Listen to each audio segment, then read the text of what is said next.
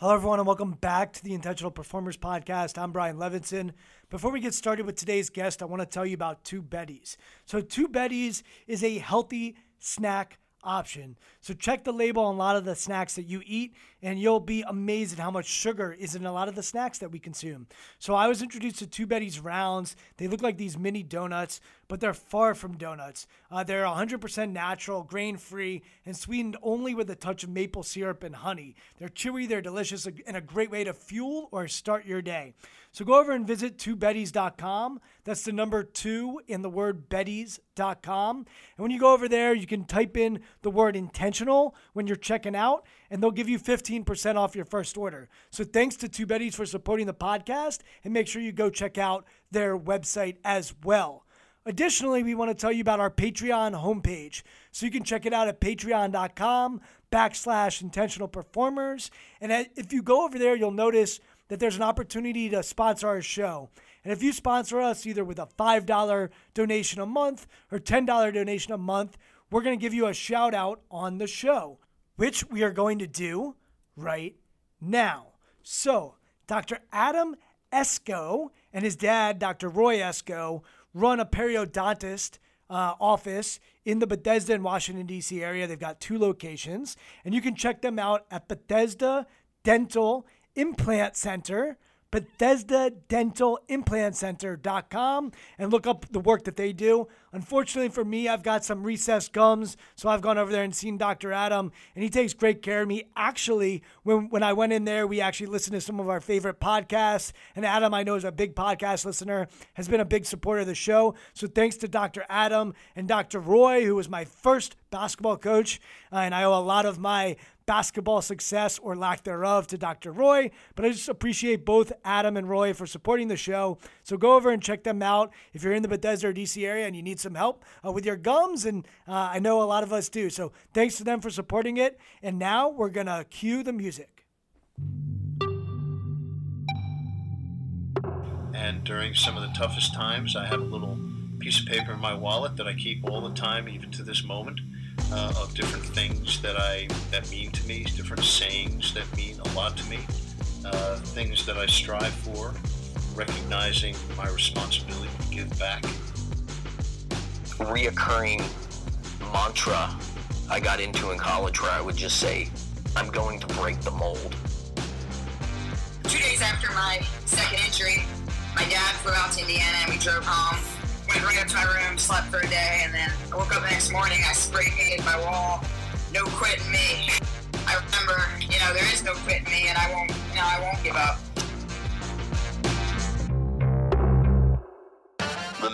Thing you got to remember is you're transferring energy. And whatever energy you got is the energy the viewers are going to have.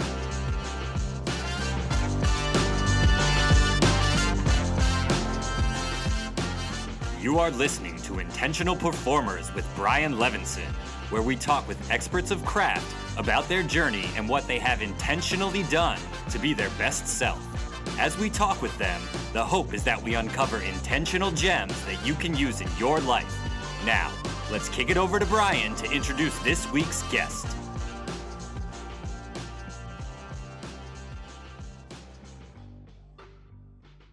Today's guest is Danny Ferry. Danny is somebody who I've gotten to know over the years, and honestly, he's one of the smartest people and one of the most intelligent people that I've interacted with in the sports world. So Danny was really born into basketball, as he'll talk about. His dad played professionally and also was in the front office with the Washington Bullets for a number of years. His older brother played collegiately at Harvard.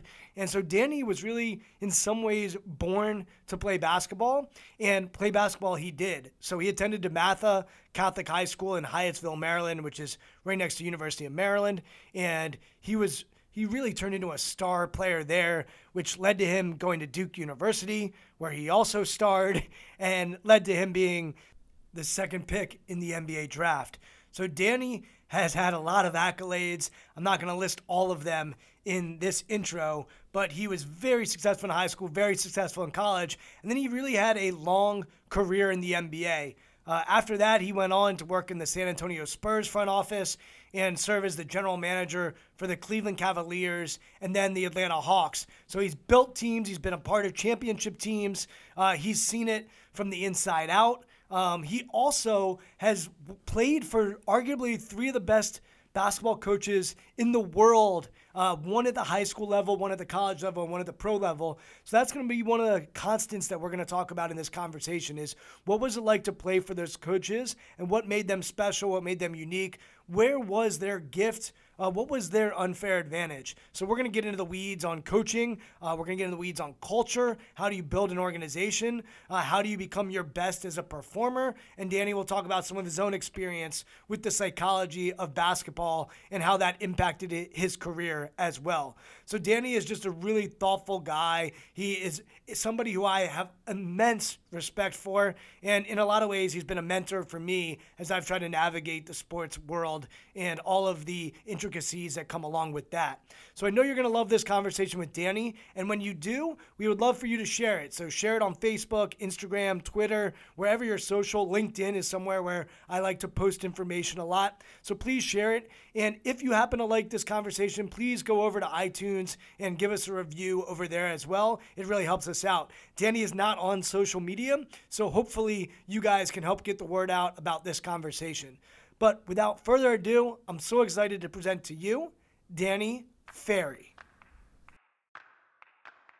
Danny, thanks for uh, coming on the podcast. We are broadcasting from DeMatha High School, and I'm imagining and visualizing in my head right now of what you look like as a high school kid, and I don't really have any images. So I would love for you to try to explain to us what was this place like for you? I'm not going to say how many years ago, but what was it like for you to go to this school, and what was that experience like for you starting off at, at DeMatha? Well, I'd, I'd been around DeMatha a lot because my older brother was here. So, uh, you know, as a fifth grader, my brother was a freshman and we'd come here a lot and watch. And you know, I basically just wanted to be like my big brother. And uh, this was already very established, well-known basketball school. Um, and you know, he uh, he was on some good teams, and being able to follow it and being around it, and come and wait for him and carpool afterwards so we can get home. You know, just around a lot and breathe it a lot. So you know, DeMatha's was just natural progression for me, mainly because my brother. By the time I was in ninth grade, I was 6'10 already. Uh, I'd kind of done growing, uh, and uh, I'm still, I'm, now I'm shrinking, I guess, at my age, but uh, I was able to come in and play right away. I was very skinny, um, but uh, able to play on good teams right away, and you know had great experiences here. And playing for Morgan Wootten was uh, one of the one of the great things and luckiest things I've ever had. So you're six foot ten in eighth grade. Ninth grade. Ninth grade. Ninth grade. What were you like in eighth grade?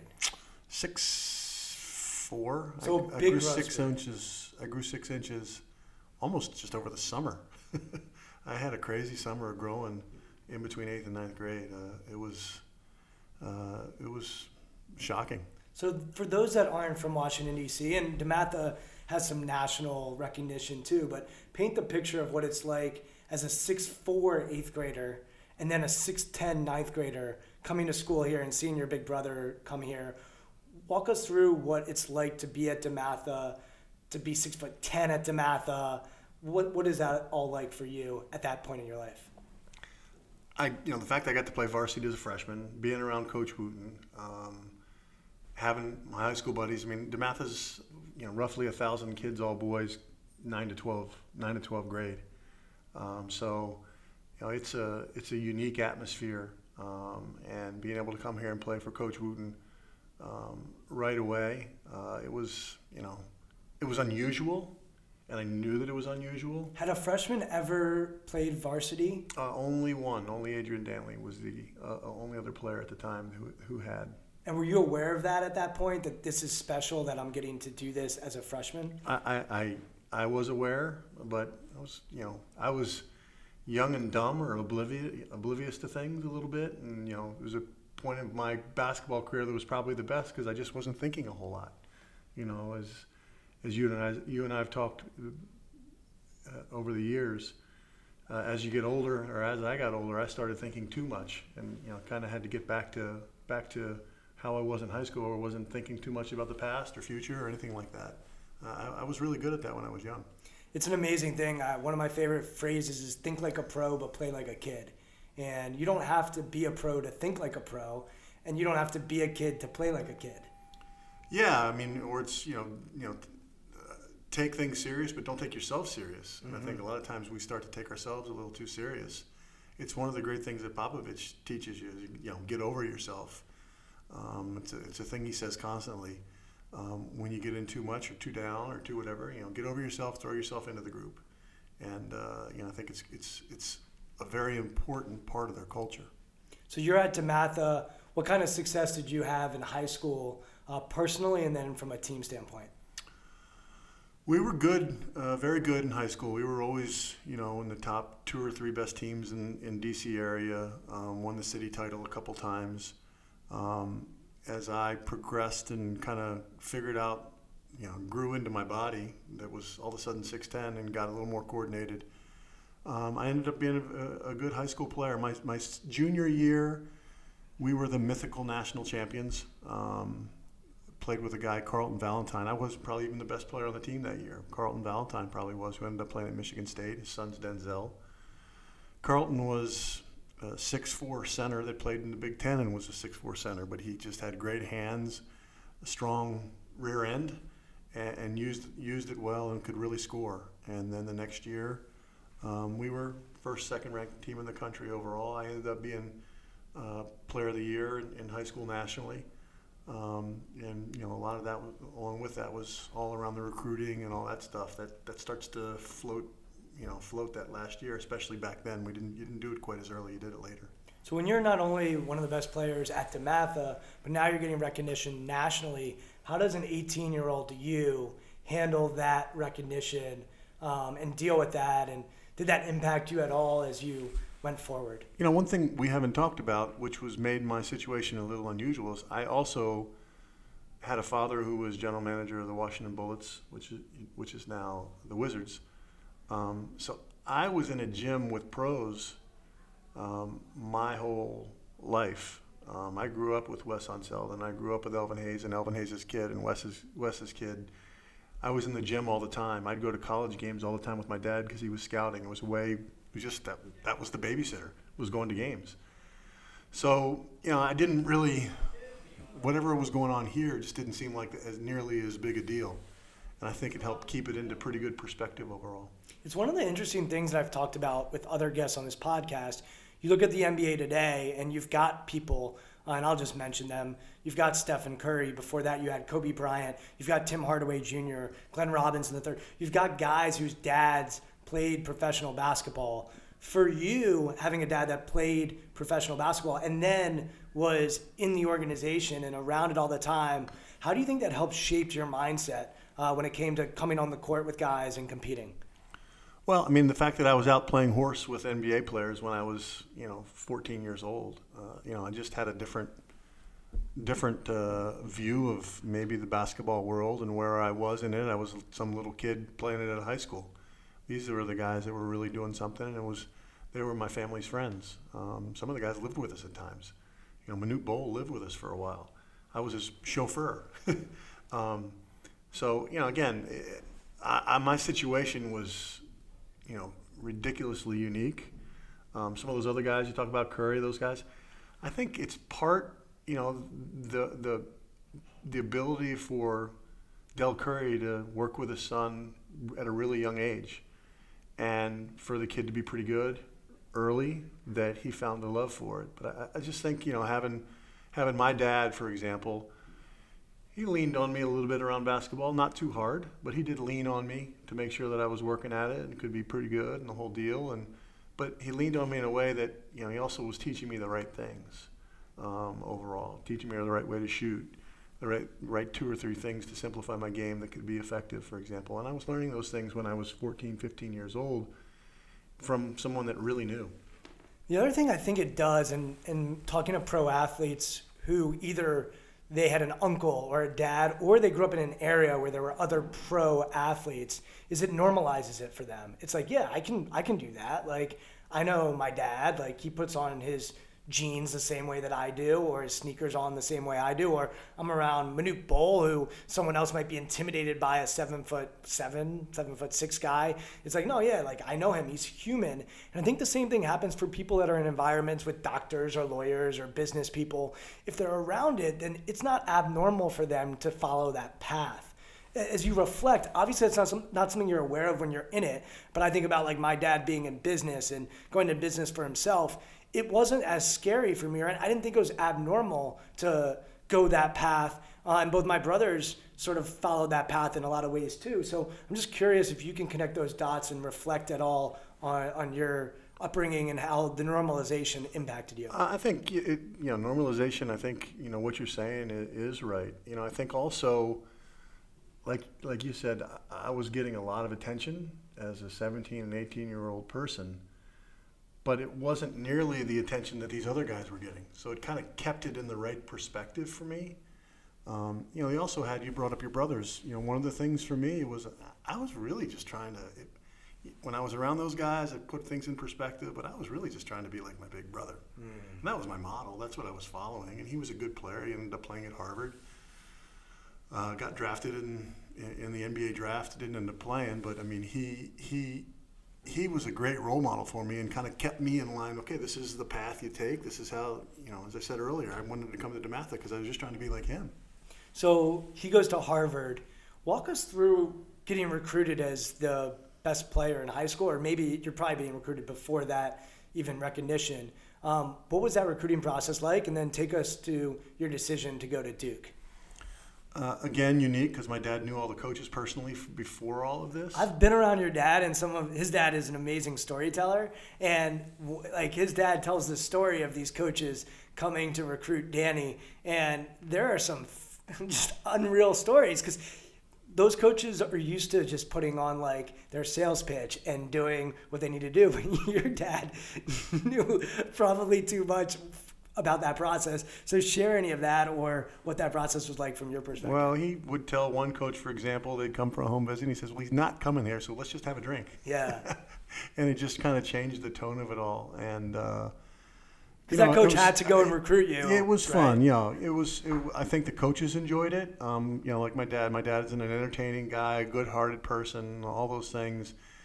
You know, he was compassionate towards what they were going through and what they had to go through, and he just kind of made it fun for them um, and and different for them as well. So you know, overall, it was a good experience. I, when I was doing the college thing, I wanted to I wanted to play in the ACC. I grew up here in Maryland, and it was AC back then. It was ACC territory. Now it's Big Ten, I guess. But um, I wanted to be uh, in that conference, and I, I wanted to go away. So you know, in the end, I took took four visits in you know, Duke, Carolina, Virginia, and Maryland, and really just wanted to end up. Uh, it ended up coming down between Duke and Carolina talk about the experience being at Duke. Uh, you've mentioned two coaches so far. Uh, you've mentioned Morgan Wootten, who, for those that don't know, Morgan Wootten is in the Basketball Hall of Fame, is a legendary high school basketball coach. I think when people think of high school basketball coaches, they think of Morgan Wootten.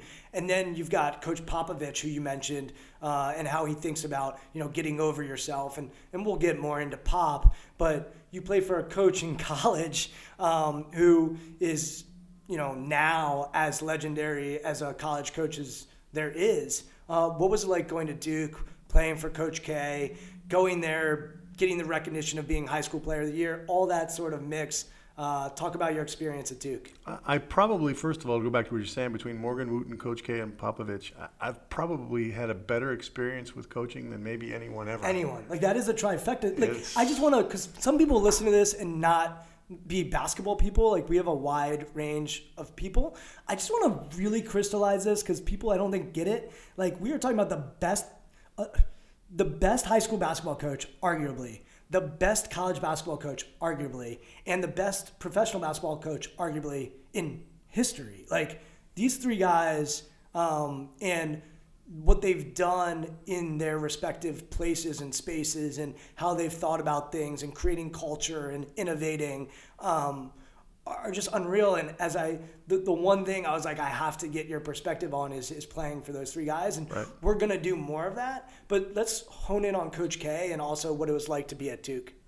Well, it's quite a contrast from high school. Um, you know, in high school, I played for a coach that barely raised his voice, never cursed And Coach K, especially then, um, he raised his voice a lot and he cursed a lot.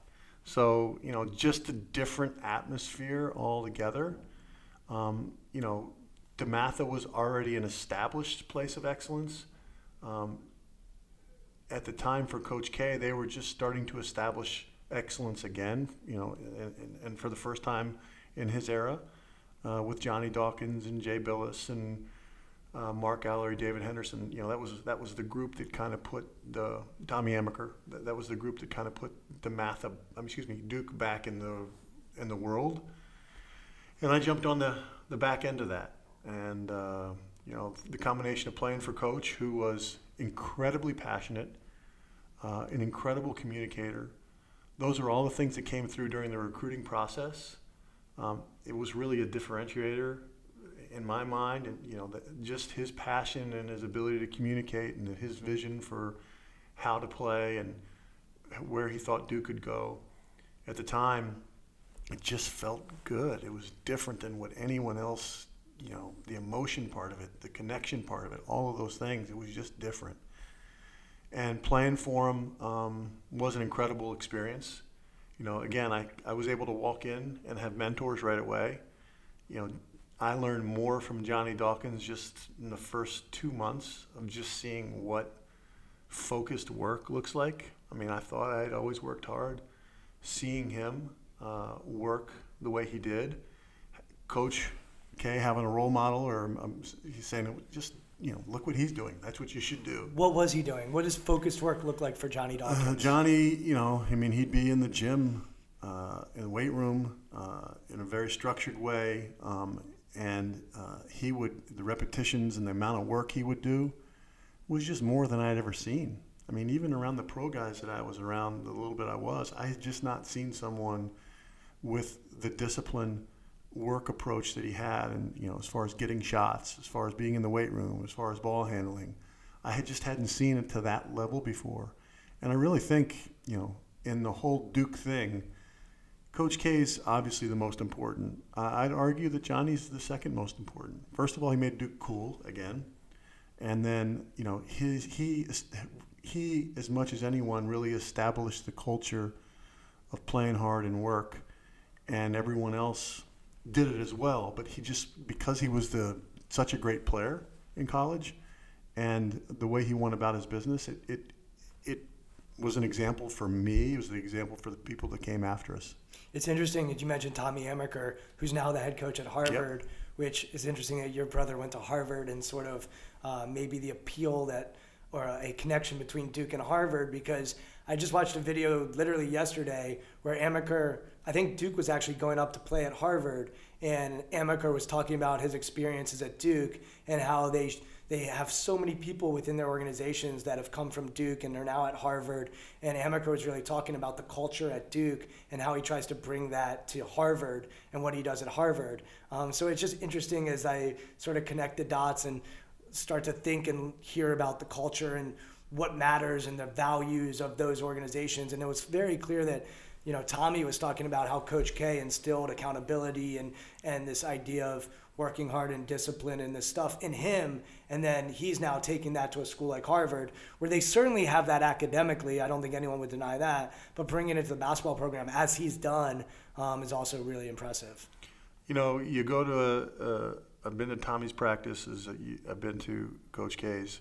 There's very a lot of similarities. Their temperaments are very different, first of all. So there's some differences as well. I mean, you know, Tommy's got to be himself but the practices run fast and they're efficient.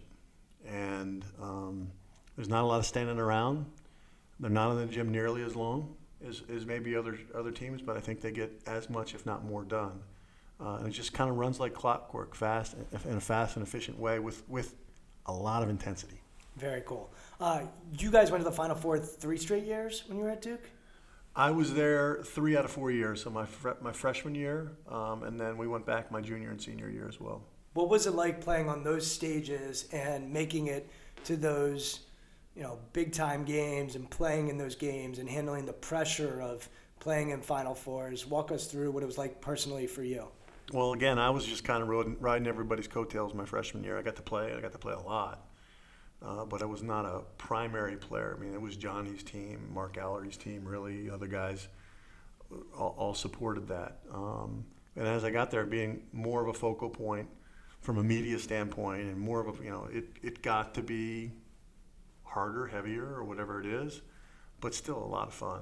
Um, and you know, it was a different time then than it is now as well. So you know, I, I, can't imagine now the you know some of these kids that are having to deal with this with all the social media, just all the media in general. Um, you know, it's just gotten so big uh, and overwhelming that uh, you know kids have to be tough and strong, and coaches have to be even better. Yeah, it's an interesting thing for these freshmen now. If you were in their shoes and you were coming in and you're a you know, player of the year in high school, you're going to Duke today, the expectation would be that you're going to be there for a year. How do you think that would have been different for your growth or just your life, and how would how would that have been different in your as you think back on your on your career? Well, the way it is now too, if you if you go for two years, it's almost like what's wrong with the kid? Yeah, negative. And um, you know, my four years in college, I almost left my, after my junior year. I didn't. I, I, got, I got close, but uh, you know, those four years were so rich for me as far as just growing up, having having an incredible life experience. Um, I don't know how I would have handled things socially, jumping. And I was, you know, I mean, I, grew up in a, a great environment uh, and being around it. But even still, as a 19-year-old, how I would have handled um, the situation, how I would have handled not playing, because I probably wouldn't have played much at all, and trying to work my way up, it would have been it would have been harder. It definitely would have been. And that said, I think um, the NBA wasn't equipped for that like it is now. And I think the NBA is equipped to, han- equipped to handle those things for the, the, the, most talented guys. And, you know, I probably couldn't have done it then, just physically, athletically. I was not um, a freak by any means. Um, and, it, you know, you got to be able to keep up physically a little bit before you can, you know, really have an impact there. So when you said that, I just had to I, I, had to think about this, and I didn't think about this coming into this conversation. But you're six foot ten, you can shoot the ball uh, we would call that a stretch four today, yeah. correct? Yeah. Would you be better off playing in this era or the era that you played in? Um, I would be better off probably playing in this era. Um, I think skill is more so celebrated and more appreciated and more important now. I've been more of a spacer, but I think by the end of my career, um, you know, 2002, 2003, there was a lot more stretch fours, for example. Um, Rudy T was a big guy in establishing that, and you know something that, that Popovich uh, uh, really pushed as well. In Cleveland, I played primarily for, and we had good teams and a lot of pick and roll and the whole deal that um, was effective. So, you know, I, I end, I was a three and a four. I think obviously most more much more effective for me was being a stretch four, and in early days of those things, it's uh, I think the game's beautiful right now. By the way, in saying that, I, the fact, you know, the pace and space and athleticism, but the skill, like some of these, the shooting, like I've never seen anybody shoot like Curry. I mean, and there's everybody's starting to extend way out. It's the game's beautiful right now. It's in a wonderful spot. I agree. Um, so let's just cap, put a cap on the Duke experience. So I believe your senior year, that's when you have Hurley and, and Laettner coming in. Was that their freshman year? Uh, I didn't play with Hurley Laettner, so I was a senior. Laettner was a freshman. Right. So what was that like when he was a freshman and you were a senior? Um, you know, it was kind of big brother, a little hard on little brother, um, and I think it was probably he needed it. Um, you know, it was Quin Snyder was my roommate, and he was a senior as well, and we were kind of good, good cop, bad cop, and I was bad cop. Um, you know, Christian came in cocky, but good, and um, you know, between Quinn, between Quinn and I as being captains that year, we, we, you know, I think we did a pretty good job with him, helping him start to get raised the right way. And uh, you know, he was really important for our team down the stretch that freshman year. Really important. And from a mental standpoint, playing at Duke, playing in front of the Cameron Crazies, playing in the ACC, did you do anything mentally to set your mind for games when you were at Duke? Um, not that I was aware of. Uh, you know, I think um, I remember in hindsight, once I started to kind of get into sports psychology and read a little bit about it, it's like, yeah, I used to do something like that in college. And there were times uh, during a game, for example, that I would kind of reset my mind um, just by you know kind of focusing on breathing or focusing on you know I'd jiggle my legs for a little bit, for example, and it would just kind of help me kind of get locked in and get rid of whatever else was on my mind. I didn't realize that that was sports psychology or a start of me, you know, thinking through that way. But in college, I did start to do some of those things uh, unknowingly. I think the beautiful thing of psychology is that it is the study of human behavior, and a lot of times we are doing tools and techniques or concepts or ideas without consciously deciding to do it. So everything that we everything that we need to be successful is really already inside of us. So it's just pulling that out and making it more of a system or a process or a tool so we can leverage it more often. But uh, you watch a lot of guys go to the free throw line in college or pro and they take a breath before they shoot a free throw. Mm-hmm. I don't think that's because somebody said to them, you have to take a breath before you take a free throw. I think it's because they've somehow learned that, oh, that breath helps relax my body, relax my mind, and I'm going to leverage that in this space that's now closed, as opposed to a game which is very open and fast paced. Now I'm at this line, things have stopped. We just take that breath. Um, so it's an it's an interesting. Well, the free throw line's interesting because it's you know the, way back before sports psychology was talked about in basketball. Maybe I mean that's not true. Some people were um, but to the point where it's a tool now compared to in 1985. Some reason they always tell you like do the same thing at the free throw line every time. So, routine. Routine. Like okay, at some level that's a sports psychology thing, but it was never even approached that way. But it's like, okay, okay what's your routine? Three dribbles, spin in your hand. Okay, shoot, what? Why? why was a routine important? Everyone did it. I don't think anyone knew why. Um, and uh, you know, it's been been part of the game for a long, long time. I think. And the reason why is because if we don't have a system, we're gonna let the environment or the situation dictate our process. And so the routine is just an opportunity for us to dictate to the environment what we want to do. That doesn't mean you're not going to get negative thoughts. I had Hakim Warrick on here, and he missed two key free throws before he had the block to win a championship for Syracuse, my alma mater. So shout out to the Orange. But um, you know, he said like when I got to that free throw line, my mind was flooded after I missed my first one because they were up three, and he had a chance to really put the game away against Kansas. And so it's not blocking the thoughts out, but it gives us something to go to when those thoughts do come in to help us out. Yeah, but in 1980 or 1985, I think most of the coaches telling you that didn't. I don't think they they thought of it that way. I don't. I don't. I don't know. I mean, I think as times evolved, but I'm not so sure that when you have a routine because it helps you block everything out or whatever it is.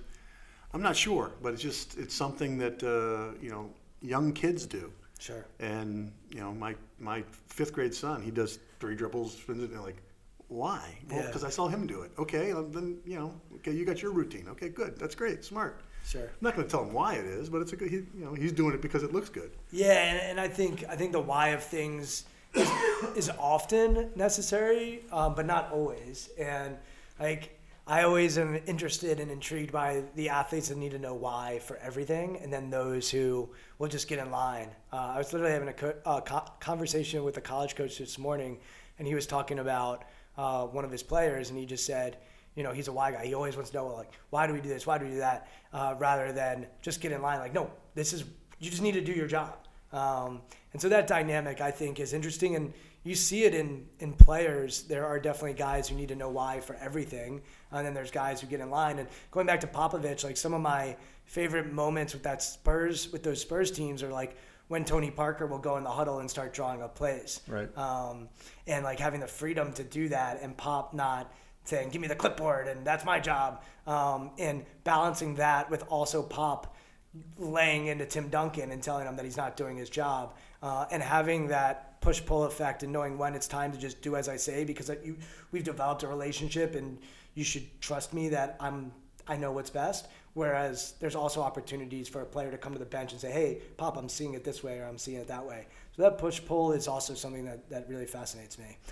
Yeah, he gives you ownership. You know, Pop gives you ownership, especially if you've been there for a while. He clearly Earned gives it. you in game, away from the game, whatever it is. He'll give you, he'll give you a good listen, or he'll allow you the leeway, or sometimes he'll say, "Hey, Tony, just you go do it." Because he wants him to think about the game and think about the team and, and feel more ownership over the whole thing. I want to I want to just continue on, on your journey a little bit. So you leave uh, Duke, uh, you're the second pick of the draft, and you take a little different route to the NBA. So you go to Italy, um, and I want to know what it's like to then be what 22 years old, being in Italy, uh, playing over there with grown men, uh, and what that experience is like. That year of playing in Italy, and what that what that did for you, or, or what that experience was like. It was great in some ways, but it wasn't what I wanted to do, and uh, you know, it was different. The team wasn't very good, so they didn't qualify for any cups the year before. So we only played one game a week. Uh, and that's so I don't know how football players do it. Lose a game, have a bad game, and you sit out a whole week. They throw themselves into film and, and the Oh, nuances. Because it's crazy. That's that's hard to sit there and fester over a loss. You know, the great thing about the NBA, hey, games fly. It's coming. You got to get over it quick. Uh, whereas in the NFL or the year I played in Italy with the one game a week, I mean, you can really fester it pretty good. Um, but I, you know, I enjoyed the year in Italy from a life experience, from a basketball experience. It was okay. I ended up getting hurt over there. Um, I banged knees with Bob McAdoo in the All Star game. Uh, and ultimately, uh, a few years later, I ended up needing to get a microfracture because of the injury. Um, so it really set me back uh, early in my career in the NBA until I could get healthy and, and be, a, be a, a healthy contributor. Um, but yeah, uh, again, overall, I enjoyed it. It was, you know, we're talking a little bit psychology here. It wore on me though um, when I came back. Uh, you know, I, I think I, I've I've always tried to be a little bit of too much of a pleaser, and you know, people were mad at me. I didn't like it, and um, you know, I I probably started to put more pressure on myself from that whole experience, and then coming back injured and the whole deal. It got to the point where that's time where I had to seek out sports psychology in all candor, and it, I think it kind of started with that decision, and going over there, uh, along with getting hurt and having to really struggle for the first time, my first few years in the NBA um, you know, it, it made me seek out sports psychology. It made me seek, seek out, you know, uh, you know, getting help in that regard and learning as much as I could. What did you learn when you did seek that out, and what was that experience like for you? And um, yeah, I'm, I'm just curious about it. So, you know, uh, maybe my first, second year, um, the team actually approached me. So you're at Cleveland now. In Cleveland, I'm in Cleveland. The team actually approached me and said, "Hey, we think you should see someone."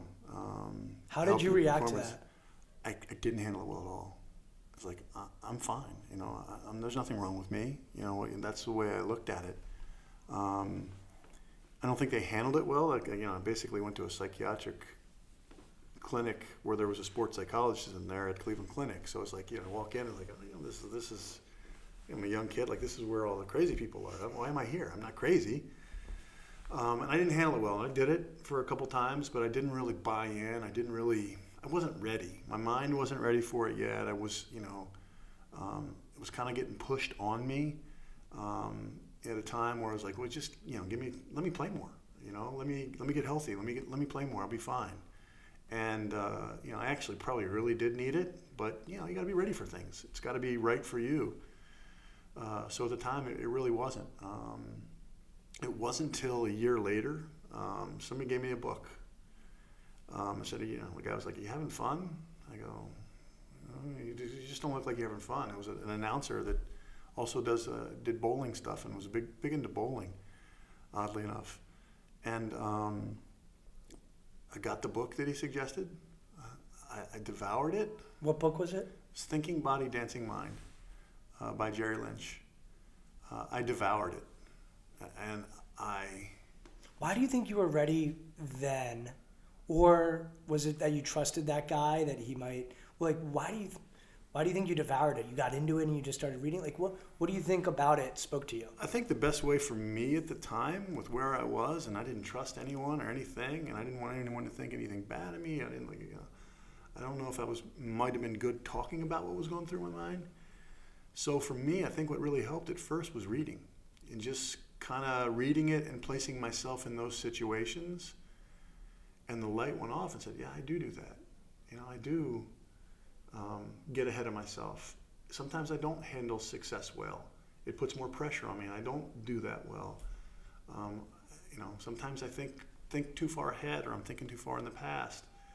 And I think this book, particularly, and just it was kind of cool because it's it's it's kind of uses Taoist principles um, to and relates them to sports. And it was probably the right, exact right book for me, um, where it was a little bit spiritual. It was it was a little bigger picture, and that in turn really connected with me, and I really really got acutely interested. I mean, I read that book oh a hundred times. Wow. Underline, highlight, went through the exercises, but then I also read everything else, and um, I think got a great enjoyment of it, and it really, really helped save my career.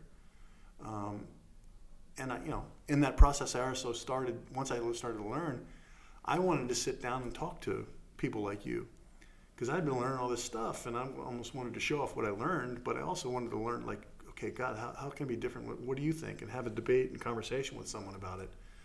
Um, what I was thinking and the exercise I was doing and what may help, what may not help. Why am I struggling with this still? Whatever it is. And I was ready to talk and wanted to talk and seeked it out and went and saw three different ones over a few year period because I read something they liked and I reached out to them and said, hey, I'd like to talk to you. So, um, you know, it's just kind of an evolution for me. Um, but it's the evolution uh, started with me fighting it. And then, two, I was able to accept it because I read it um, and it was the right, right, right thing at the right time for me. And like I said, again, I, I, I had never had, once I said that, I'd never had more joy and more fun and had more peace in playing basketball than I did when I, when I got into that. I just, it was, it was, it was a magical time for me as just as far as enjoying it and being a consistent performer and the peace and calmness and just the, the exercises that kind of kept me in line. It just it was, was fantastic. It's such an interesting thing for me to think about because I've worked with pro athletes and I think people in my field are helpers. Like that's why we got into it. Like, you know, if I, I like to make money as much as the next guy, but for me, uh, where that's on my list of like what I love, like it's on the list. But my number one is that I love to help people, and I think people in our field often want to just help someone and jump in and dive right in. But to your point, they might not be ready for that. And the beauty of a book is that they can pick it up whenever they're ready. And like I'm thinking more about it. I think about like what Phil Jackson did with his guys and just would give them books. And inner game of tennis, right? I mean, he gave that to Steve Kerr. Steve Kerr and I, from Still. there, he told me, like, well, I got a book for you to read. And I read Inner Game, and then I read Inner Game of Tennis. Oh my gosh, I love that. I read that 50 times with, you know, I bought 50 copies because I like to highlight it each time what was important to me as I was reading it. So, um, literally the book next to my bed right now is Inner Game of Tennis. oh, it's a great book. It's great. It really simple um, for everyone to understand, translatable to other other sports, other things. It's, it's, a, it's a great book. But it, to me, it, it struck me. And uh, Elton Brand, who you, uh, who is a Dookie uh, and also a top three pick, he was the first pick, uh, and played a long career in the NBA as well. He said a book helped him on his path. Uh, Laron Profit, who uh, played down the street from where we are at Maryland, who played in the NBA, I think he said Grant Hill, another Dookie, gave him a book and set him on his path to think about the mental side. And so I'm just thinking a little bit as I work with people of the power of giving someone a book and, and, and how that can be the teacher. Because at the end of the day, it doesn't matter if I'm teaching you or if the book is teaching you. Like for me, honestly, what I want to get fulfillment out of is knowing that I helped you on your journey. And that could be 0.01%, it could be 1%. It doesn't matter to me. I just want to be able to help people learn the things that I learned in grad school. And if a book does that, great or a youtube clip or you know a tweet or you know whatever it might be a podcast uh, for me that that's that's the cool thing Yeah, it's um, you know being a teacher, uh, a helper. I mean, you're really a teacher when you're a sports psychologist and a coach by the way and a coach. same thing And a coach. Um, you have to be patient, um, and you also have to know that not everyone learns and thinks and does things the same way. And I think some s- teachers, coaches, sports psychologists want to have their way of doing it, and I don't think that's the way to look at it because you know, just like you know, we learn about learning differences in school and how much further we've come in the last 15 years and looking at kids learning differences and making putting them in a better position to succeed. athletes have the same way, and we're learning, right? And I may not learn. I may learn better through reading at times, or I may learn better through talking to people. And there's a sequence to how it all happens. You know, in my particular situation, like you know, and it sounds like some of the other guys. And I think maybe, you know, one of the learning deficiencies that an athlete may have is the ego gets in the way. And me sitting there and telling you and, and feeling sorry for myself and talking about my problems, you're almost taught not to do that, right? As a as a as a young player, and it actually, you know, I probably wasn't ready. I was told not to, like, don't complain, don't bitch, don't, you know, whatever it is, and you know, you don't whine, just get over it, right? From a coaching standpoint, and you know, my ego probably protected me from being comfortable talking to someone right away. I can also tell you, like, I talked to so many sports psychologists after I read their books because I just got really into it.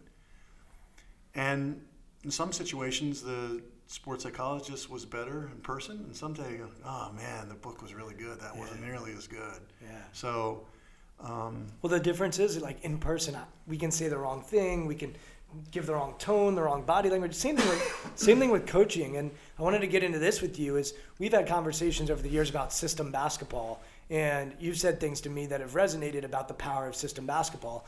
And I think my job's the same way. Like here are the systems, here's the framework. Now within that system and within that framework, yeah, we're gonna individually tailor whatever you need to be your very best. So like to me, I, I have a framework that I'm working with, a system that's backed by science and data uh, and research. But yeah, each individual is different, and what you need and what the person next to you need could be very different as far as approach within the system. But for me, I think about creating systems and processes to put ourselves in the best space, best space to be successful. But then within that, there's a whole lot that goes on. Talk about systems and what you've learned over the years and how you think about that word. Uh, it's obviously a very popular word, especially in basketball. But how do you think of system, and you, and specifically as you as it relates to basketball? I think you know, from a basketball standpoint, and from you know, uh, you have to have a common language, um, and I think you have to have systems. Uh, I think you need to look at the whole thing as a program, not as coaching a team. Uh, think you're, if it's just a team, it's not quite big enough because you have to have the support around it, from trainers to holistic needs, uh, from player development, everything along those ways. And you have to have systems to make that all work, to get everybody on the same page when you're working with it, when you're working with a group. And I think it's also something a player can buy into more. If your system is good and the people running it believe in it, um, then it's more likely you're going to be able to connect with a guy. It's more likely, you know, um, that you know that system and that program and the people you have working are going to be able to have some success stories that build credibility. Um, you know, it's definitely the case with the Spurs, for example. There is that is R.C. Buford called it a program. Popovich calls it a program. He never called a team. They called a program, our program, and they look at it that way in a big picture, holistic environment where guys have ownership, um, but there's a, a level of accountability and they're constantly trying to get better and achieve excellence. And they use systems to help explore those, for example. Um, so it's, uh, you know, I just think that, you know, being around that, it's, it's, it's exciting to be around. Um, Mark Shapiro, uh, Indians GM Toronto, was one of the first guys that I met that really looked at it that way as a GM. I connected him with R.C. Buford. I said, "You guys need to meet. This is really cool what he's doing." RC was blown away and adopted a lot of the things that Mark was doing. Mark is, you know, this whole system process of player development and team building and so on. He's, you know, by many, many people in the NBA have gone and just kind of tried to learn from him. Uh, Sam Presti, uh, you know, we're all at some level, we get around Mark and we're in awe of him because of the, you know, the work he, he, he started and, and built while he was there. And now with the Blue Jays, they actually hired a guy named Angus Mugford, who came from the IMG Academy, who's a, a big shot. I don't even want to say it that right. Who's very well respected in my field and now works full time with the Blue Jays. Um, right, and, and I'll tell you, it's interesting. Like a lot of times, um, sports psychologists are for players, and I think in this particular situation, Mark with a guy, worked with a guy named Charlie Maher. Charlie's out of Rutgers, and Charlie's a sports psychologist, and he helped build these systems that Mark had. These organizational developmental systems that took the whole person into account and the whole program into account. And uh, it's someone that you know that many teams have consulted with as well. It's interesting you say that because when I work with teams, the coach first of all, if the coach isn't bought in, I I'm not gonna be successful with the work that I do. Uh, and then secondly, when someone when the coach will introduce me to somebody, it could be a stranger, they'll say, Brian works with me probably more than he works with any of our players. Right. And so to have a coach that's open and willing to leverage and use that, like Nick Saban's a good example. Like Saban has three guys that he leans on for this sort of stuff in different types of ways. If Saban's not using it, why the heck would the players ever be interested in buying in? And college and pro are different. But I think my job is often to develop a relationship with the staff, help them while still developing personal individual relationships with the players to help them be their best. And that can get tricky sometimes. And Right. it, it is it is a uh, a balancing act because if you lose the trust of the players, and especially in the pro level, uh, you're done. Because and I've read about it, and I know it's happened in different places, and I'm not gonna call, I'm not gonna say those places, but um, you know, there have been players that have said, well, they were just talking to management the whole time, and and this, that, and that. So developing a relationship with the coaches to help the coach be the best coach they can be, and then help the player be the best player they can be, and understanding that you know you can do both of those, but it's hard. I I think very strongly that it's great to work with players for a sports psychologist, but it's even greater to work with a coach. Hmm. It's better for the program because he can coach the coach on, hey, these are the things where I get out of whack, but also use problem solving. I'm struggling with this kid. What do you suggest? He's like this. How do I connect with him? What's the right way to get this guy focused on moving on, for example? How should I say things? I think a coach having a relationship, a working relationship, and a trusting relationship with a sports psychologist is one of the best things that I've ever done. You know, as, as, a front office guy, and understanding that, and I partly understood that because I resisted it first when I was young, and I said, well, a lot of guys are going to resist it, so I talked to the coach. Like they're going to resist it from maybe a sports psychologist. There's some guys that might buy in, but day-to-day combat if you're handed with this re- handed this resource that you can call and talk to at any time that's allowed to be around and can see the environment and help work with you and think a little bit outside the box on how to connect with a player or how your player development program is working or you know I mean how can I make him better as a coach and you know he's struggling with this uh, you know I, I just think for a basketball team specifically that's what my background is I think a coach working with a sports psychologist can help in so many levels. It's interesting uh, because the other thing I think people that aren't in it don't realize is that head coach. A, there's usually ego involved. I haven't met too many head coaches that don't have some ego. Um, but the secondary part is they don't usually have that many people that they can go to and speak honestly and openly with because they have to make sure that they're running the ship. And it's often hard for them to lean on other people around them in that way. Um, Open, honest, and really important in confidence. That's so important. Like you have to keep whatever a coach is saying to you in confidence because he's got all these people, right?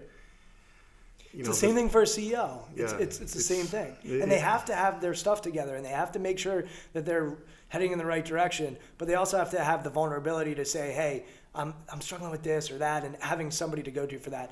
Um, I had, I had a conversation uh, along these lines Mark, with Mark Cuban about sports psychology because I, I sitting talking talking to him one night, ran into him at a, at a, at a restaurant at a hotel uh, at the All Star game, and I go, you know, what do you your sports psychology? What do you do there? He's like, it's really for the coaches. He goes, you know, first of all, they all have flaws, and you know, just like anybody else. But again, and it kind of lined up with where I was on it. He goes, but you know, they, they can really help the coaches figure out ways to connect with guys in the right way. So there was an alignment in how we both thought, and I just I, f- I felt like he was totally right. It's interesting because the Mavs have a guy named Don Kalkstein, who you're referring to, who's been there for a long time. Um, but this is an interesting thing when you brought up Mark Shapiro, which is almost every Major League Baseball team now has full time guys uh, and a team of guys. Yeah. Um, and I look at baseball and I say, all right, analytics really was born out of baseball. Um, and I look at why that is and think about that. And I think definitely the minor league system has a role to play. Like they have access to all of these people that are in their system or program. Um, but why do you think baseball has been? I, I have strong strong idea why. Because I think first of all, individual sports um, lean on uh, sports psychology probably more than team sports. And baseball, at some level, is an individual sport. And you know, you're up at the base, you're up at, up at bat, swinging a bat, your mind's racing, there's time, all those things. And it's a mano y mano type thing. And I think the baseball players buy, buy into it so well.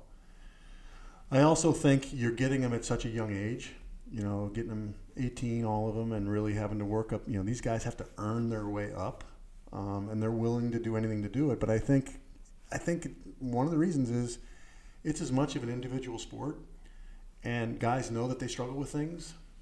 Uh, you know, a team sport, a basketball player, he can make excuses like, yeah, well, they didn't run a play for me and pass me the ball. Pass me the ball was off, right? You know, he threw me the he threw the ball to the wrong shoulder and I went the wrong way. Like you can make up all these excuses, right? In baseball, when you're up there with a pitcher and he's throwing, you know, 85, 95, whatever it is, and some curves, and like, hey, you got to figure it out. And if your mind's in the way, you're probably screwed. And I think that's probably as much as anything is it's that that manu manu type thing, um, uh, where it's it's more of an individual sport, and I think individual sports in general would have more buy-in. Yeah, I mean, golf is clearly at the forefront. Almost every golfer on tour has worked with somebody. Tennis. And tennis, too. Um, but it is interesting to think, like, you see it some in football now, you see it some in basketball now, uh, you see it some in hockey. Uh, it, it, you know, I've worked with pro soccer, um, and uh, it is interesting because people always ask me, like, what's the most mental sport? And I usually look at them and I'm half serious, I'm half joking, but mostly serious. I say, whatever sport you play. Um, because I really think that there's elements to everyone's performance that are mental. And if we are cluttered with that, um, it's really going to impact our play, as, as you sort of uh, spoke to earlier.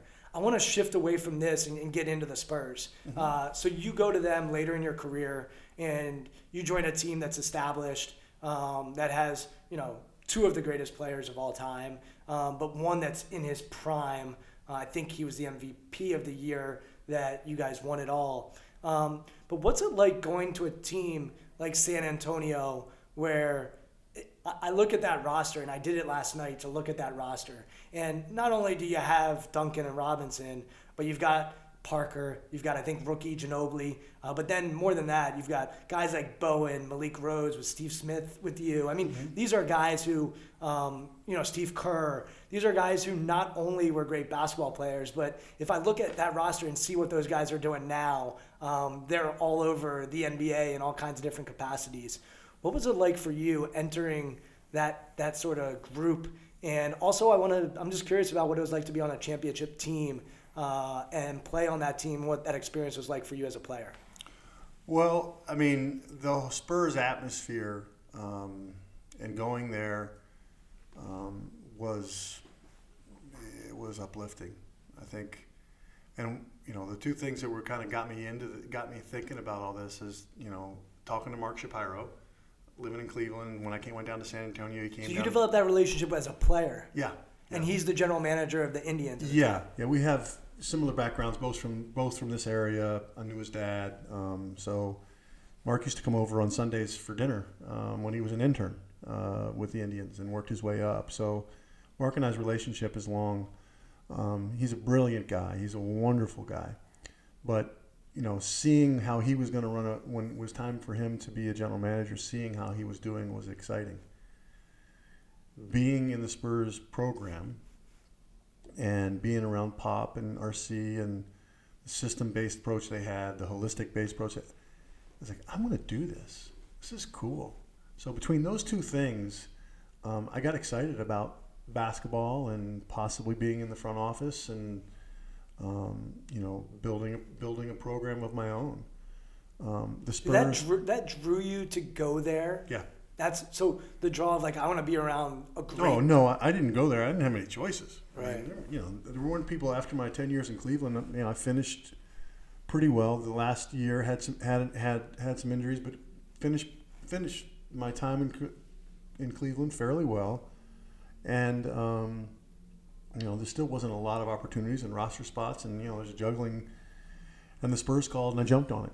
Um, great team, being able to play with David Robinson and Tim Duncan, and you know, no one knew who Popovich really was then. Really, I mean, they had won one championship already, but um, you know, I don't think anyone really he, he didn't let anyone in to let him know either. Um, you know, he, he, was very guarded in that regard uh, from from the public. He still still is. He's he's better now. he's uh, more approachable now than than ever. But at the time, you know, it was very, you know, top secret type. You know, almost you know, uh, CIA CIA like secrecy around what they were doing. Um, but going there and playing and being in that environment, being around those caliber of people, um, and playing with them, you know, Tim Duncan and David Robinson and Terry Porter and Steve Kerr, and you know, when I first got there, that was my first. I played there for three years. My first year, just a great group of guys, and um, being in that atmosphere, being the focused work, but also being fun, like making it fun, making it interesting, making it more than just about basketball, making it about what was going on in the world. How did you do that? How did they do that? Pop talked about things. Pop would, you know, he all the, you know, you'd have shooting contests. Who believes in what this tax plan should be, and who believes in what that should be? All right, and then okay, we're going to play against each other and see see which one should be winner. That's what it should be. And he would just kind of bring real world events and you'd go on a you'd go on a random stop at a tour at a civil rights museum, for example, instead of going to practice. I mean, he just would the human side make sure that the human side was in it. That it's perspective. Hey, what we do is great. What we do is important, but we're not that important. And let's look at this and what else is going on outside of this. You know, let's be bigger than just being in this gym and you know throwing the basketball. Now, when we're in here, I'm going to be a crazy guy and I'll be on you and I'm going to hold you accountable and we're going to work hard, but let's make sure we keep it in proper perspective. And it was it was just really exciting to be around. It was intellectually exciting. It's one of the things I literally I told you I was talking to a coach this morning and we had this conversation of like, all right, you want to be obsessed at your craft, but what do you what what defines you outside of that? And like what do you enjoy talking about? What do you enjoy doing outside of it. Because if you're a stress ball and you're just constantly ruminating and obsessive and, and that's that's all you are, um, and don't get me wrong, like, you know, your Jordans, Kobe's, you know, a lot of the greats have been obsessive. But if you also listen to them, they also had other things that they were interested in. Well, and Phil Phil Jackson was another one that kind of looked like like Pop, where there was there was an intellectual balance that needed to happen um, to make it sustainable uh, to not burn it out, to you know, from a sports psychology, like you know, not put the weight of the world on your shoulders. Hey, there's other things out here. Um, you know, Phil Jackson was great with that as well, and uh, I think that probably really helped Kobe. I mean, if Kobe didn't have that, he'd have been such a grinder. Maybe I, you know, maybe it wouldn't have. He wouldn't have been the same player. I mean, obviously an incredible talent, but having Phil kind of frame who he was, frame what they were doing in a way that made it a little softer for his teammates because he was tough. Um, probably helped everyone involved. One of the concepts that I am really fleshing out and talking about is Tom Coughlin wrote in his book, uh, Earn the Right to Win, is the book. He said we have to be humble enough to pre- prepare and confident enough to perform. And one of the things that I've done is really study these sort of great performers. Is you look at a Kobe and he was so neurotic in his preparation, so perfectionist. Like everything had to be right, footwork, you know, and he was going to go at it. But the moment he stepped on the floor, he was the Black Mamba. Like the moment he stepped on the floor, that was going to be pure joy, fun, but it's also going to be killer. Like I, there's almost some narcissism to what I need when I step on the floor. I'm curious about Tim Duncan. So a guy that you were. Let me, around, let me, yeah, let go, me go. One thing, something else that was always struck me as interesting is, is Michael Jordan never called it anything but a game of basketball. He always framed what when he talked about basketball, it was a game of basketball. He always put it in reference as a game. And I always thought that was pretty interesting, and I thought maybe it kind of helped him keep it in keep it in the right perspective. But he always talked about you know when I play the game of basketball, it was always let's make sure it's not you know everything. It's just a game. And I think he kind of framed it in that way that probably helped him kind of you know someone like Kobe or someone like Michael with all the attention that they have uh, someone like LeBron, with all the attention they have, they have the whole world on their shoulders if, if, if they'd let it happen. And framing it in a way where it's the game of basketball for Jordan. And if I think LeBron at times has, has kind of embraced the game of basketball as well, because it just helps put it in proper perspective for these people that you know, hey, they're the greatest in the world, a franchise and a city, and everyone is staring at every move they do and depending upon them to be unbelievable. That those guys have to have a special type of uh, character because they feel a special type of um, pressure. They have to have a you know put themselves in the right mindset to be able to handle the intensity of the, that, that they must feel.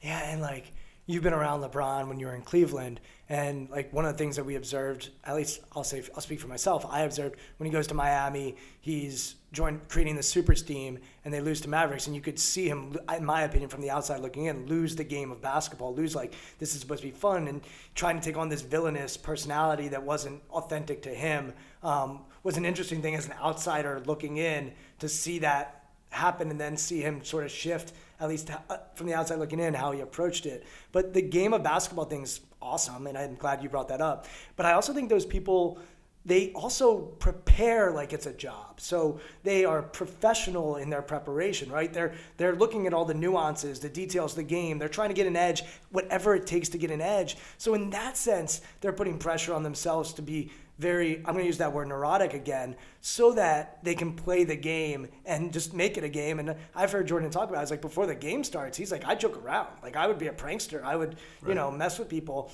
Cuz I knew once that game started I was just going to have to play. But I think there is a toggle there and there's a push pull of like those guys also when they're preparing uh, like they're serious to use the pop you know they're serious about their preparation but then they don't take the game too seriously when they're performing. They you know take what you're doing serious, but don't take yourself too serious. That's yeah. a pop thing. Like, but take but but take the preparation serious. We're going to be serious here, but we're not going to take ourselves serious. We're yeah. not going to take everything serious. Yeah, we're going to be serious, but I mean that's that's a pop thing, and I think it probably aligned with Jordan. He he looked at it as you know it's a game. Let's I want to win the game. I'm prepared. I want to win the game. Yeah.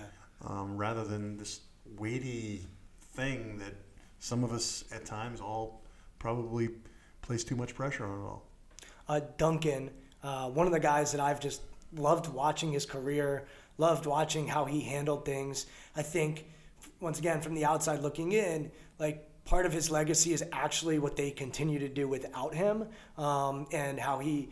I think impacted the guys who are still there. Uh, talk about what he did, how he did it, what made him special.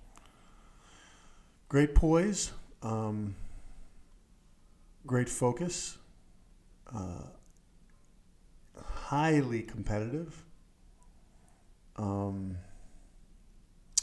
very, very smart person uh, with incredible hands, incredible um, vision uh, for what's going on. He sees the game. He saw the game. You know, he saw where that rebound was going before anyone else, and made it look easy getting there. Um, just really a smart smart guy and a cutthroat competitor that not everyone kind of sees. You know, I mean, your teammate, you know, he give you a little look every once in a while, like, or give Pop a look and say, you know, what's going on with this guy. Um, you know, he wanted to win, and he did all the work necessary. Um, he was a great teammate, not a good teammate, a great teammate. He always had your back.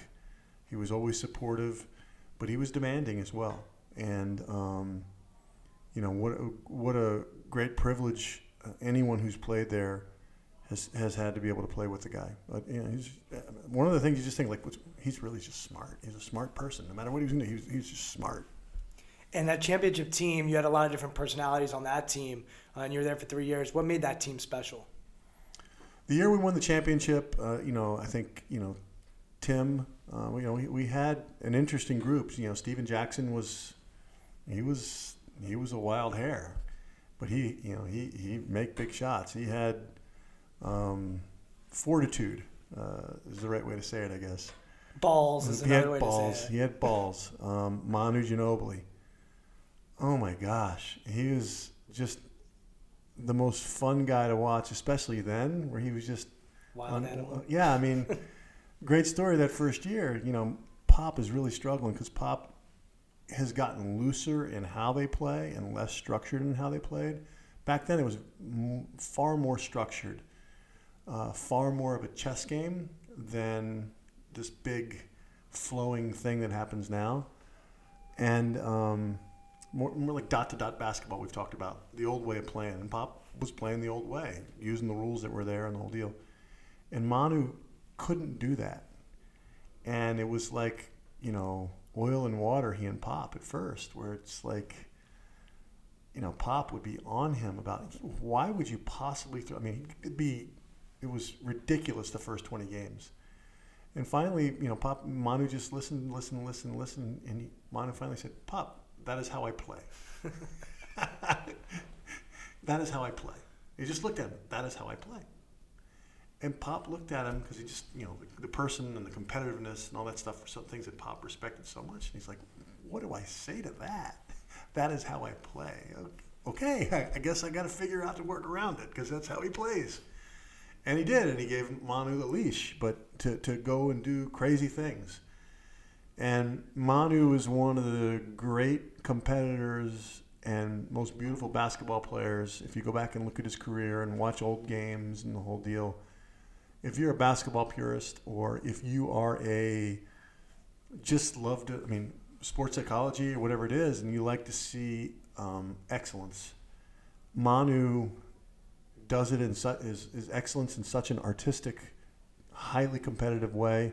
But him being on that team, and then you know Steve Kerr, for example. I mean, he won a game for us, and you know, an important game against Dallas in the playoffs. But just different guys were able to step up uh, in different situations um, that you know, I mean, having David Robinson um, as well. I mean, we were a unique team.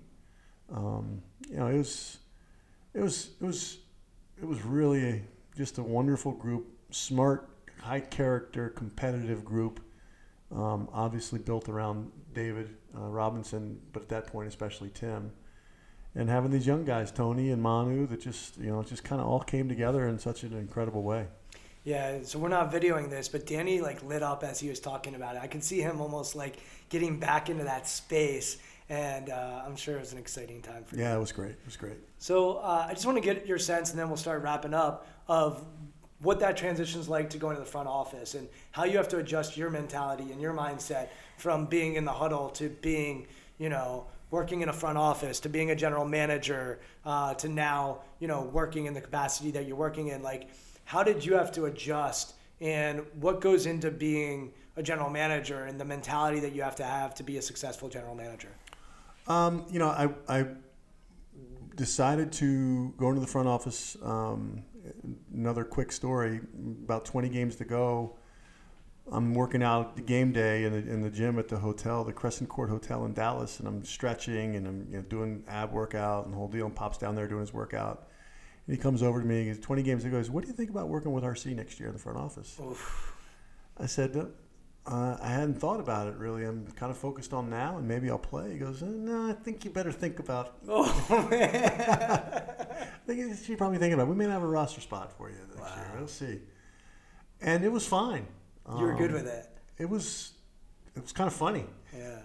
And uh, went out, you know, the last 20 games and did fine, and had some good playoff moments that year. Um, but from there, transitioned right away to the front office. And, uh, um, you know, RC Buford was great to me. Uh, the, the organization at the time, and like most organizations, was very small. They're all a lot bigger now. Uh, had a lot of input with working with him on, on, on doing things. The hardest part is that it was work. And I've never been in an office before. And being in the office all day and figuring out, you know, I've been here. I am 37 years old. Never been in an office before, and I have to go kind of like it's just different. Even though it's basketball, even like you know, okay, I got to write an email, I got to write a scouting report, I got an expense report. You know, you know, all of these things. You know, you just it's it's foreign, and I really struggled with it at first uh, I really struggled with at first the scouting and, and being on the road. You know, you'd go on the road 19, 20 days a month. I had a young family. Um, I had a really hard time with that. Um, after you know, first year was just kind of the second year started to have a hard, you know, like quite an adjustment. Just like you know, do I really want to do this? And um, found a good rhythm um, and lifestyle through it, uh, working through all that but I did struggle with it at first, and then I got the job in Cleveland At a young age. at a young age. I was I'd been in the front office for two years. Probably needed more time, you know, before I went and got the uh, GM job in Cleveland. But uh, you know, you only have so many times to take a GM job that LeBron James is there. And uh, so I took the job. Uh, we moved back to Cleveland. Um, my wife is from Cleveland. And um, another transition because it was such a big job managing people. When I was with um, the Spurs, I was just I was a role player in the whole thing in the front office as well, and played my role and was honest and told people what I thought and tried to be smart and tried to be prepared, tried to be all those things. Um, but you know, my mine was just an opinion; it wasn't my decision.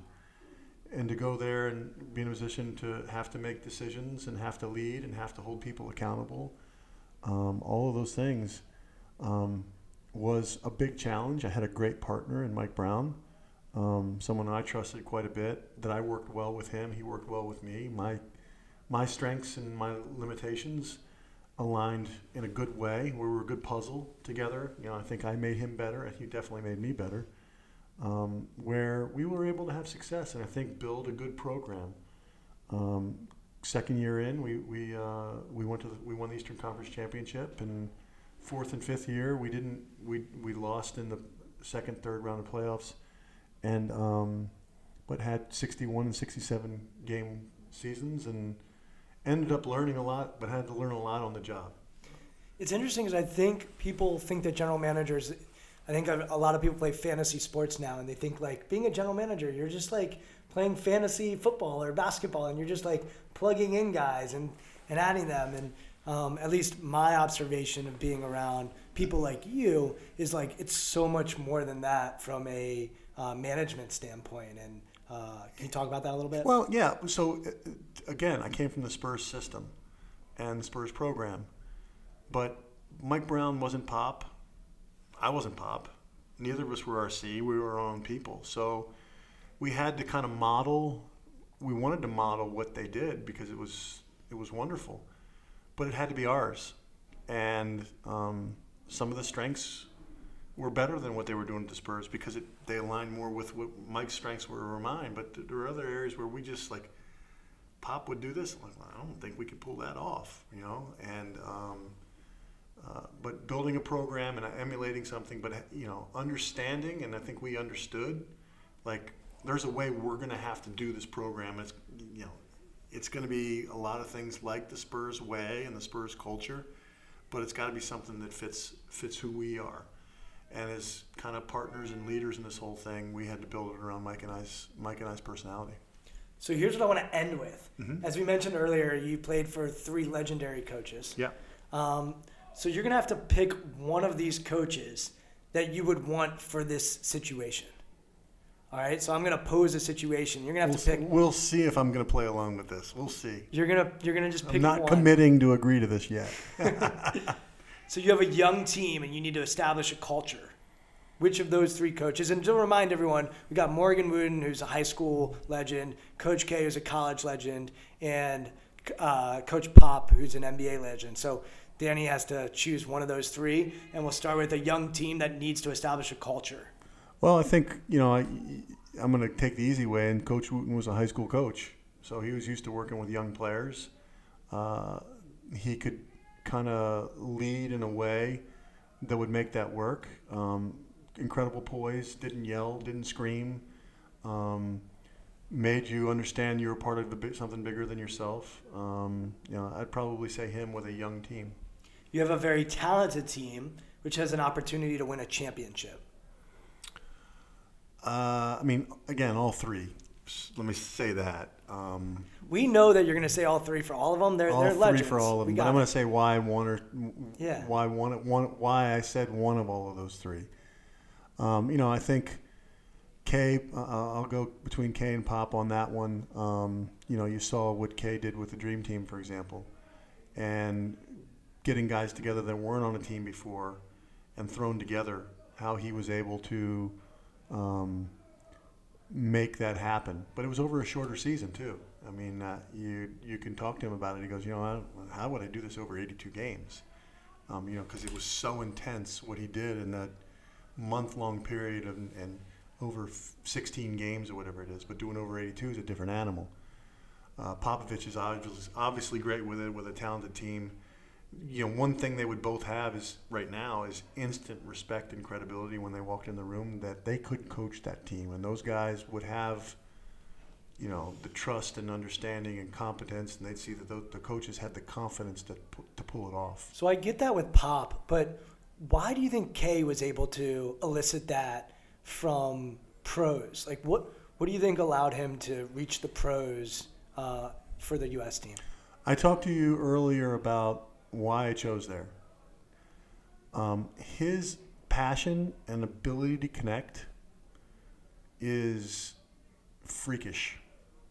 And then you tie that to you're doing this he's doing this for his country he's a west point grad he's a proud american and you know his passion behind that his ability to connect most coaches in the nba they don't even come close to his ability to be able to do that and then you give him that for with with a real theme behind it and a real purpose purposeful connection um, you know i think he just did an incredible job obviously So I'm guessing I know the answer to this, and this is going a little off the script, but uh, he's flirted with the NBA. He did flirt with the NBA and the Yeah. Lakers and, and different things. What do you think would have happened if he had gone to the NBA? I, I think he'd been great, um, but you got to have a good roster, and uh, you can't go get someone connect with you and say, "Okay, I want to come here." Uh, it's not. It doesn't work that way. There's money. There's draft. There's like everything's got to line up in a way, and it's less controllable. Um, so you know, had he gotten off to a good start, um, it's interesting. Brad Stevens, I think, is a great example. He walked into a great situation um, where they were kind of in this rebuild thing um, kind of resetting the deck. It gave him basically a year to make mistakes and learn on the fly. And that guy is smart. He is smart. He is so good. And by the point, by the second year, everyone kind of, this guy, his X's and O's is off the charts. So just his credibility with the group by that point really helped him earn the trust. But um, I got off track talking about Brad, but you know it's it's an interesting thing with Coach K. I think he would have done great. I think he'll do he'd he'd be a great coach anywhere, um, but you need you need you need talent, and you can't control that necessarily like he could in college. Well, I'm actually glad you brought up Brad because I think everyone uh, had an image of what a NBA head coach looked like. In a lot of ways, Brad didn't fit that mold coming in. No, he doesn't. He didn't. He didn't play at, at that high level. Um, he doesn't look the part. I think he was an insurance guy before he took the job, and so. Um, but And there, and he's walking in with a lack of credibility because so many of the recent college coaches that have tried, it hadn't gone well. Yeah, so like I had a conversation with him. I was fortunate to talk to him on the phone once. And what struck me about Brad was A, how humble he was and how good of a listener he was. And, you know, you go back to talking about what you and Mike Brown had to do and had you had to find your own path while still thinking about what made San Antonio successful. And I think authenticity is also so important. And I think part of Brad's success so far is that he's gonna be humble, he's gonna be authentically him, and you know, and like you said, he's really smart, so he's gonna problem solve and figure out and come up with solutions. Um, but that sort of connected the dots for me a little bit as you were talking about you and Mike trying to figure out how to build the Cavs, figuring out all right what works best for me, and I think you like as we go, we've got a couple more of these, but you know, Wootten, uh, K, and Pop all do it differently, Yep. and they're not all doing it the same exact way. Um, even though Pop and K have a military Yeah, I think that's we haven't talked about that. That's really interesting to me. Yeah. You know, and I think from a coach's standpoint, their military military background, those academies teach you about leadership. You know, how many places where you, you know, not many people are taught really about leadership and how to lead and live it. You know, they don't just teach it in a class; they live it every day. They embrace it, they respect it, understand the layers of decisions. They go through all of that, and it really puts them in a um, unique position, I think, when they decide they want to be a coach. And it's it's an alignment. They're different coaches and different different different strengths. Um, but uh, that military background, I think, both helped them quite a bit. So you mentioned Brad Stevens' ability to do X's and O's. So my next question is: ten seconds left in the game. Uh, it's tied. Uh, coach calls timeout. Uh, who do you want drawing up that final play? I'll take Pop on this one. Um, I think he's great with it. I think he's unbelievably prepared um, going into those situations, seeing him behind behind the screen. Um, you know how he's prepared and you know, has his team ready in those situations. Practices game situations a lot, and then has these little index cards in his pocket. And he jokes. He goes, "If you take these index cards away from me, because there are a lot of his out of bounds and end of game situations." don't take if anyone takes these cards i'm screwed don't tell anyone but if anyone takes these cards i'm screwed so i'm just telling a secret but uh, he ja- he jokes about it and he has a level of humility as well in this whole thing uh, that's really fun to be around So if you want to be the Spurs and you're sitting behind the bench, just take his sport take jacket. his take his sport coat and he's screwed he's he's nothing It's interesting you say that. I had an idea like 10 years ago. I don't know if I uh, brought this by you, but I'm amazed that NBA coaches still use freaking dry erase clipboards. Like, what the heck are we doing in 2017, 2018? You know, what are we doing that we are going to use these dry erase boards that the markers still stick and Yeah. you can't get rid of it? And I'm like, why don't they just came up with iPads at the time? I'm like, why don't these teams have an uploaded uh, list of plays that they want to run? They've got 100 plays. They can just go for it. well And it then- wasn't and- legal up until two years ago Right. and you know i mean some of these old guys they don't know Are any turn on a guys using iPads now to draw yeah, plays? Yeah, there's people using iPads now, and you'll see if you're watching games, they can show tape or show things during the game in real time to players, and you'll see that a lot. There's things that you can do for end of game situations, all that stuff. So that's really was a rule change. They were, you know, the NBA kind of regulated that before until it was ready, and in the last couple of years have opened that door, and I think you'll start to see that more and more. See, my idea was like along the lines of the Surface Pro, where you're going to have this tablet and you could draw on the tablet, but you could also upload these plays. So if you want to draw a play, you can draw it on the tablet, so you don't have to worry about the dry erase board. And you've got plays, and you put like the faces of the players and you just move them around like a chessboard. Yeah, it has to happen quick, but you also have to. I mean, you have to think on your feet, and that's you know one of the great challenges of being a coach. Think on your feet based off who's in the game and who you're playing against. Sure. So it, it can't be so cookie cutter, in my mind, that it works that way. I mean, depending upon who's in the game, if it's this lineup and this guy, then I want this guy in this situation, this position, whatever it is, and they have this guy, you know, that I want to try to take advantage of it. Is, is and so option B is really now option A, for example. So, you know, coaching's a it's it's a hard job, but I respect the heck of it. You, really do have to think under your feet under pressure. So uh, if anyone wants to pursue that idea, I'll help. I'll, I'll be involved. I'll invest in it. But Danny, I, I think is uh, is not on board. I'm going to go back to the coaching thing. Uh, you have a star player who is not fulfilling their potential. Who do you want coaching that guy? Uh, all three would be great. Um, talking about one of them, um, I, I think uh, uh, I'll I'll say K this time. Um, his ability to connect and touch someone and get them to believe in themselves is it's fantastic. I mean, he had me by my senior year. I was a good player, but he had me thinking like I was the greatest thing in the world. And I walked out like I'd go in to get you know, you're good, you're good. Like, yes, I am. You know, and and really helped me uh, understand and feel confident and think big. Isn't that amazing? Like, I think the best leaders are the ones that can be critical without crippling self esteem. So they can be critical of you and hold you to a standard that maybe you didn't even think you could hold yourself to, but they're not going to cripple your self esteem. Because I think a lot of coaches, they just are constantly critical, but they don't, the player's self esteem goes away and then they lose the player. So I think great coaches, that's relationship based stuff, but they, they are critical, but they don't cripple their self esteem. And I think that's probably what Coach K, uh, part of what makes him great. Well, in, in that situation, you know, trust is a big word, and he trusted me, and I felt like he trusted me implicitly.